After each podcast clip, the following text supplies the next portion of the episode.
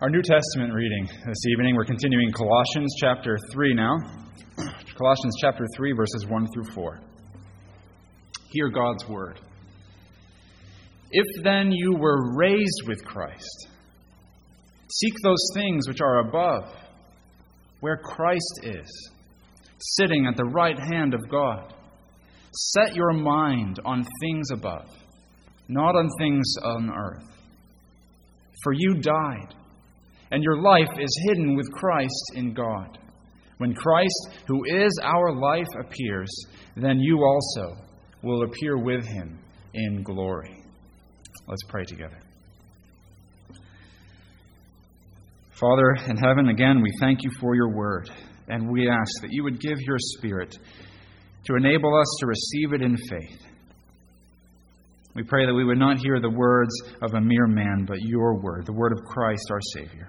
It's in His name we pray. Amen. Now, the question that this text is asking us is this Is your life more oriented to earth or heaven? There's a cliche that, that if you're, you can be so heavenly minded, you're of no earthly good. But that's entirely, that's entirely backwards. It's actually the case that the people who are most heavenly minded are of the most earthly good. I mean, we see this most of all in Christ Himself. No one was so heavenly minded as our Lord Jesus, so singularly focused on the kingdom of heaven. And no one has done more good than Christ. We cannot be too heavenly minded. So, brothers and sisters, what is the primary orientation of your life? Is it more toward heaven or is it more toward this earth? Is heaven the center? Is heaven the aim of your life? You can think about that. The center and the aim. Picture a wheel, uh, and, and the, the, the center is the hub of the wheel, and all the spokes go out from that hub, and the hub supports the whole thing, and everything radiates into that center. Is, is that heaven for you? The center of your life. And also, uh, a wheel is going somewhere. There's an aim and a direction to it. Is having both the center and the, the destination, the aim, the goal of your life? Or is the here and now of this earth the center and the aim for you? Paul's desire for the Colossians is that they make heaven the center and the aim of their lives because that's where Christ is. That's where the risen Lord Jesus Christ is. And their life is in Him. So that's where their center and their aim should be. That's the point of this text for us. Let's take a quick look at the context here. Um, Paul's been arguing against the Colossian heresy uh, in much of chapter 2. And his main point in chapter 2 is don't live like a citizen of the old world under the, the rules and regulations of the old world, under the habits of the old world. Because you're not a citizen of that old world anymore. You're, you've died in Christ to the old way of doing things. And, and you're alive in Christ to a new way of doing things. So don't go back to the old laws of the old world when you're not a citizen there anymore. Don't live by the basic principles, the ABCs of this world's sinfulness its, in, in, its, in its affections and in its actions. Don't live according to the traditions and opinions of men. No, live as you are. You're in Christ now, so live in Him, live under His gospel. So Paul's been saying all this in chapter 2, and now as he continues on uh, in what we have as chapter 3, he summarizes all that he's been saying. So he's distilling here several paragraphs of thought down to, down to just four sweet verses. First four verses of Colossians 3. And, and then these, these four verses really serve as a sort of outline for the rest of chapter 3 as he unpacks the implications of the commands that he gives here to set your mind on, on the things above, not on the things of earth. So these four verses are a, distillation of everything Paul's saying down to its purest, simplest essence. And, and, and I think they're the heart of this letter. If we can grasp these four verses, we're really grasping the message of Colossians as a whole. The reverse is also true. If we, if we don't grasp these verses, we're really missing the heart of this letter. So these are important verses, uh, essential for us to, to know if we're going to grow up into Christian maturity. That's, that's what Paul wants for the Colossian church. That's why he's writing this letter. He tells them, Colossians 1.28, he wants them to, to grow up in, into Christ, their head, and reach fullness of, of Christian maturity in him. So to, to do that ourselves, we need these verses. We need to grasp the truth here. So as we, as we look at this, two headings to organize our thinking around as we consider this passage together. Number one, the heaven centered life. See this in verses 1 through 3. And number two, the heaven aimed life, verses 3 and 4. So, first, the heaven centered life. Uh, in verse 1, then again in verse 2, we're given the same command. Paul says, uh, Set your mind on things above. Seek those things which are above. He's saying, Make heaven the center of your life. Paul is saying, as you live in the here and now, you know, the, as you live in this world, don't be of the world. Make heaven your, your orienting center. I think we often think of heaven as the end goal. That's, that's where we're going, that's the end game. But uh, uh, we'll see that's where Paul goes at the end of, of this little section. But first, he emphasizes that it's to be a present reality that dominates our life now. It's so easy to make this earth uh, and, and the ways of this world dominate our thinking and our living in the here and now. But Paul says he wants heaven to be the reference point, the thing that dominates our life now. It's not just a future hope, it's also a present reality for us. Well, how are we supposed to do this? How do we make heaven the center of our lives? Because we are so embedded in this world and in, this world's habits and ways of thinking. William Wordsworth said, The world is too much with us. We are, by our sinful nature, obsessed with this world, with its pains and pleasures and promises and disappointments. And our tendency is to shrink everything down to the size and scope of the here and now, to make this world the hub around which I turn, the center that orients my whole life. So, how do we put to death this habit? And, and as Paul says, set our minds on things above, have heaven centered lives. Paul's going to go on in the rest of chapter 3, three to give us a whole catalog of habits and, and things to be striving after, things to put to death, things to put on. But, but here, he just gives us the main central principle. He says, Set your mind on things above, not on the things of earth. Notice the focus here is on our minds. I think there's a strong uh, anti intellectual attitude in, our, in a lot of our culture today. And it's even in the church as well. The idea that to be a Christian is more about feeling and intuition and, and mystical experience than it is about thinking. But there's a divorce there that we don't see in Scripture at all between, between thinking and feeling or thinking and living. Actually, in, in Scripture, what we see is a close connection an integral connection that can't be broken between thinking and living, thinking and feeling. So Paul starts with our minds. As he says over in, in, Romans 8, he says something very similar. He says, Romans 8, 5 through 6. For those who live according to the flesh set their minds on the things of the flesh. But those who live, action, according to the, fle- uh, according to the Spirit, set their minds on the things of the Spirit. Do you see the connection there between thinking and living, setting the mind on something and living out something? It's the same thing Paul is saying here in Colossians 3. How you think influences how you live, how you think drives how you live. We see this as, as Paul starts here. He puts the focus on our minds. Or he's not just thinking intellectually, I think he's thinking about the heart as well, the, the whole of the, the inner man.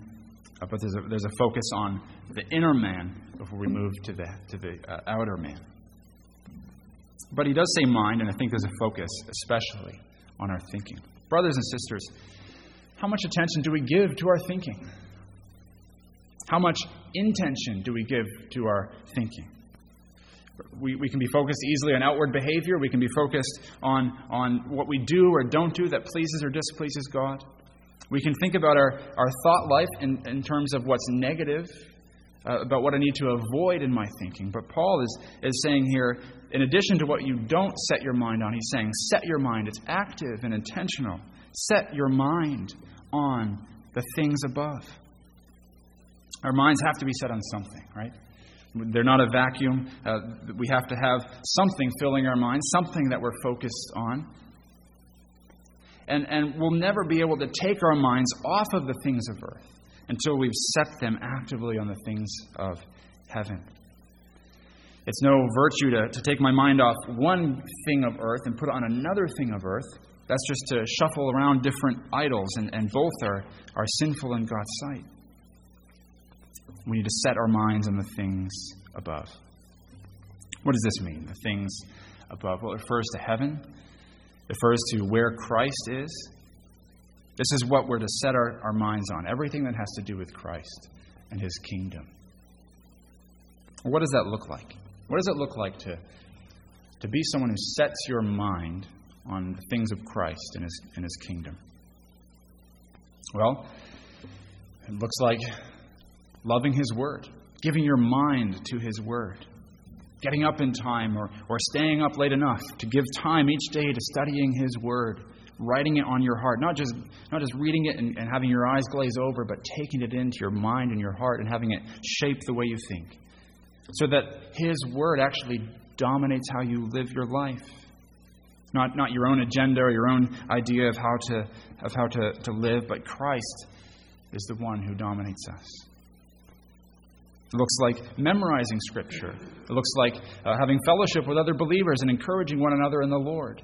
Uh, to continue setting our minds on these things. It looks like reading uh, good, good books that encourage us in these things and, and address uh, who God is, who Christ is. It looks like going to the, the men's study or the women's study.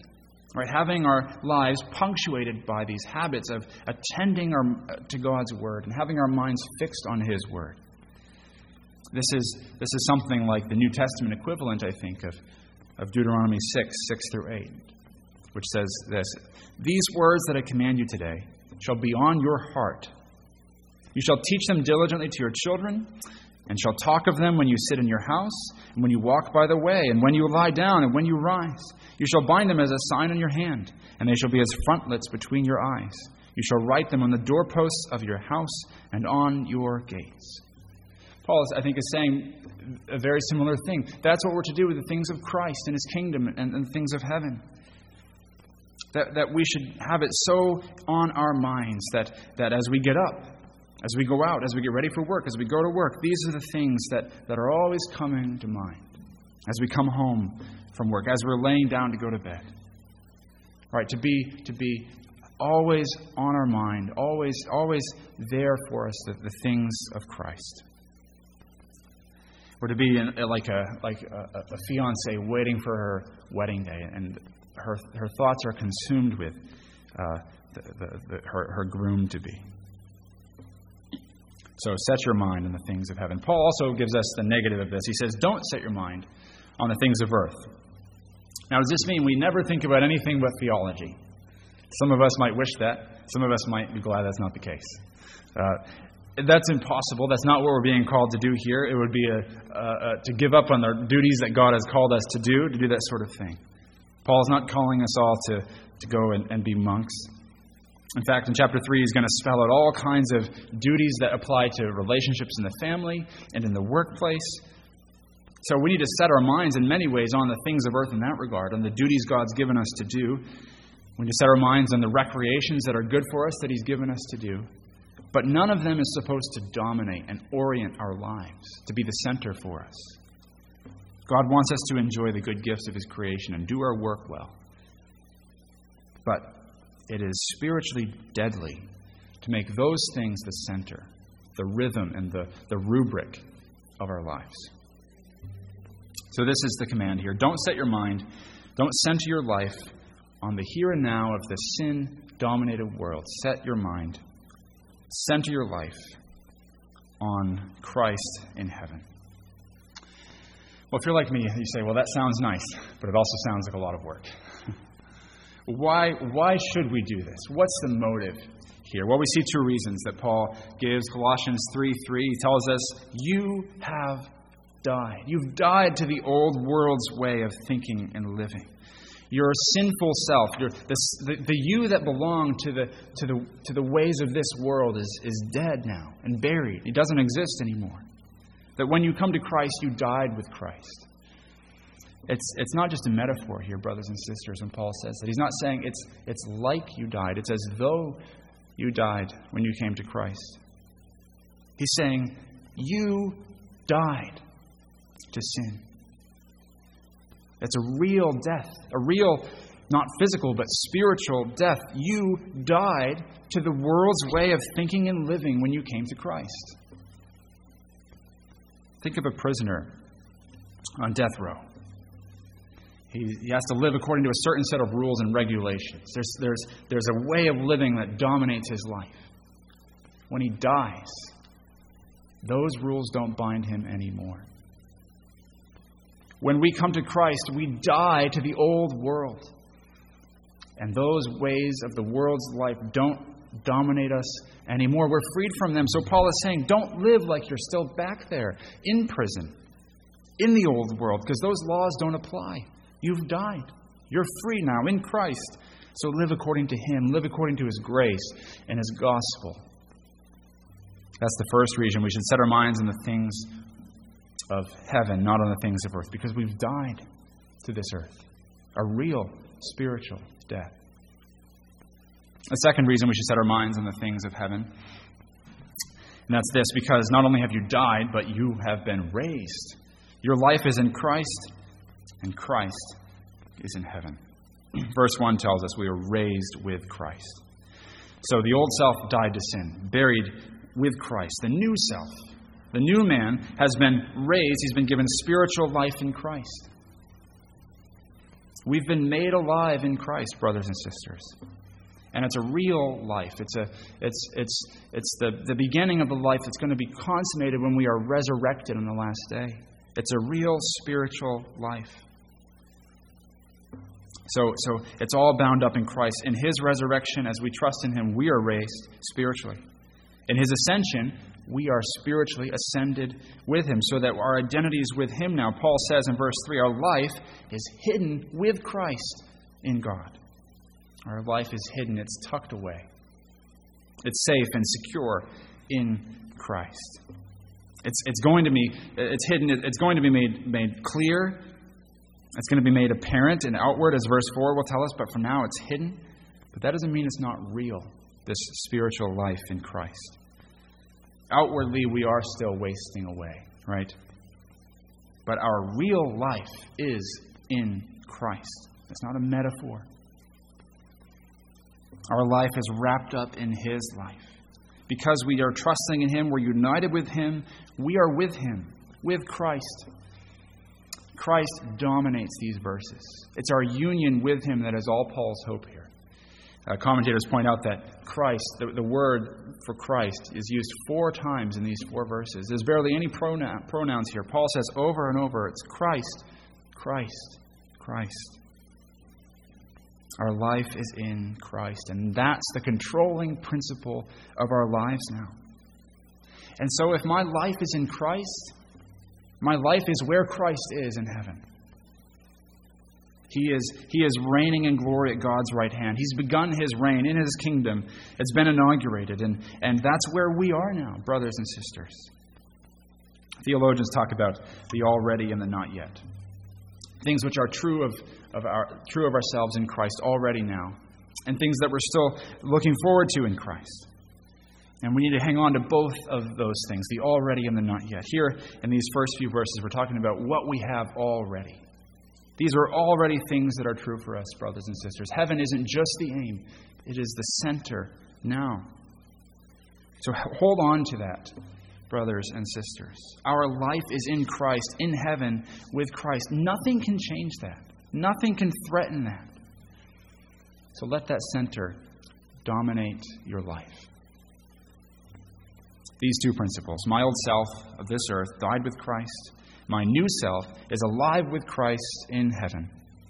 Those principles will drive us to set our minds not on this earth, but on heaven where Christ is. So give yourselves, give yourselves to this. So this is the already. This is what we already enjoy. But we've got to say more.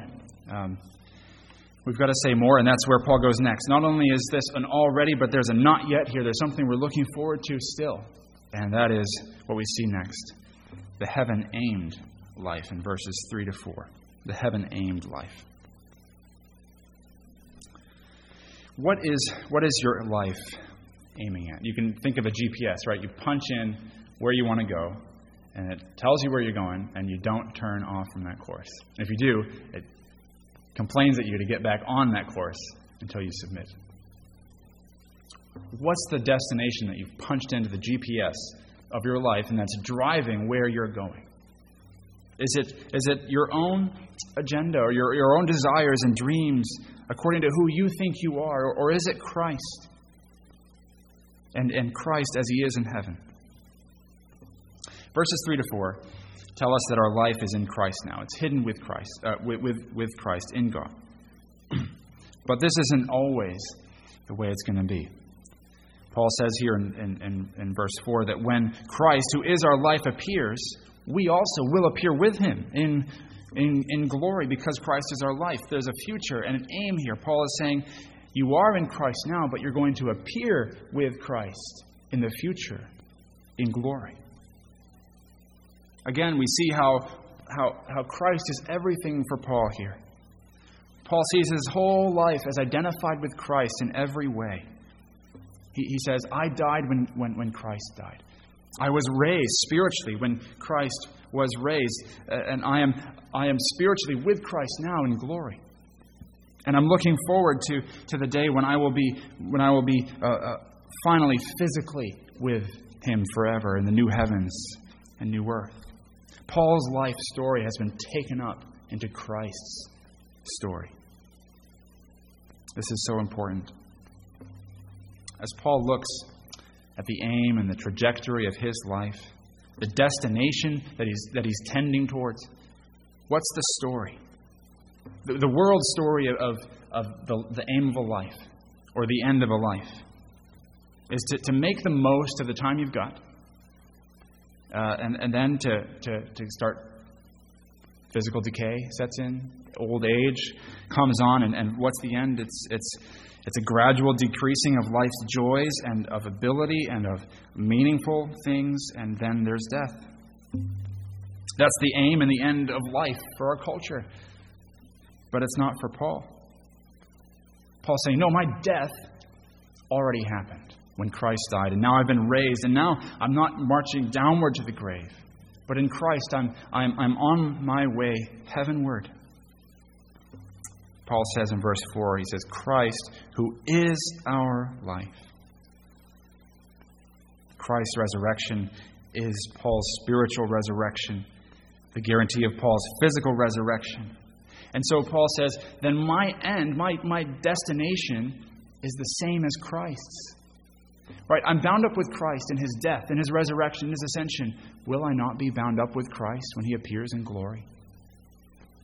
Are you bound up with Christ, brothers and sisters? Has your life been taken up into his life as you trust in him and you're united to him by faith? If you are, then his end is your end. And verse 4 tells us what that end is. When Christ, who is our life, appears, you also will appear with him in glory. What's this glory? Who, whose glory are we talking about here, Paul? Does it mean that I'm going to be there beside Christ as he's being glorified? Kind of sharing in that glory that he's receiving? Well, I don't, I don't think so. Right? That's Christ is being worshiped as the divine Son of God who's accomplished our salvation. We're not going to be having a part in that. What's, what's the glory, Paul, then, that you're referring to? The text doesn't uh, tell us explicitly here, but there's some other passages in Paul's writings uh, which shed some light on this. One helpful one is Philippians 3 19 through 21. Verse 19 talks about the end of those, the destination of those who set their minds in the things of earth. That end is destruction.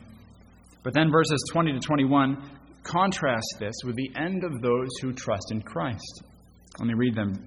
Our citizenship is in heaven and from it we also eagerly await the Savior, the Lord Jesus Christ, who will transform our lowly body that it may be conformed to his glorious body.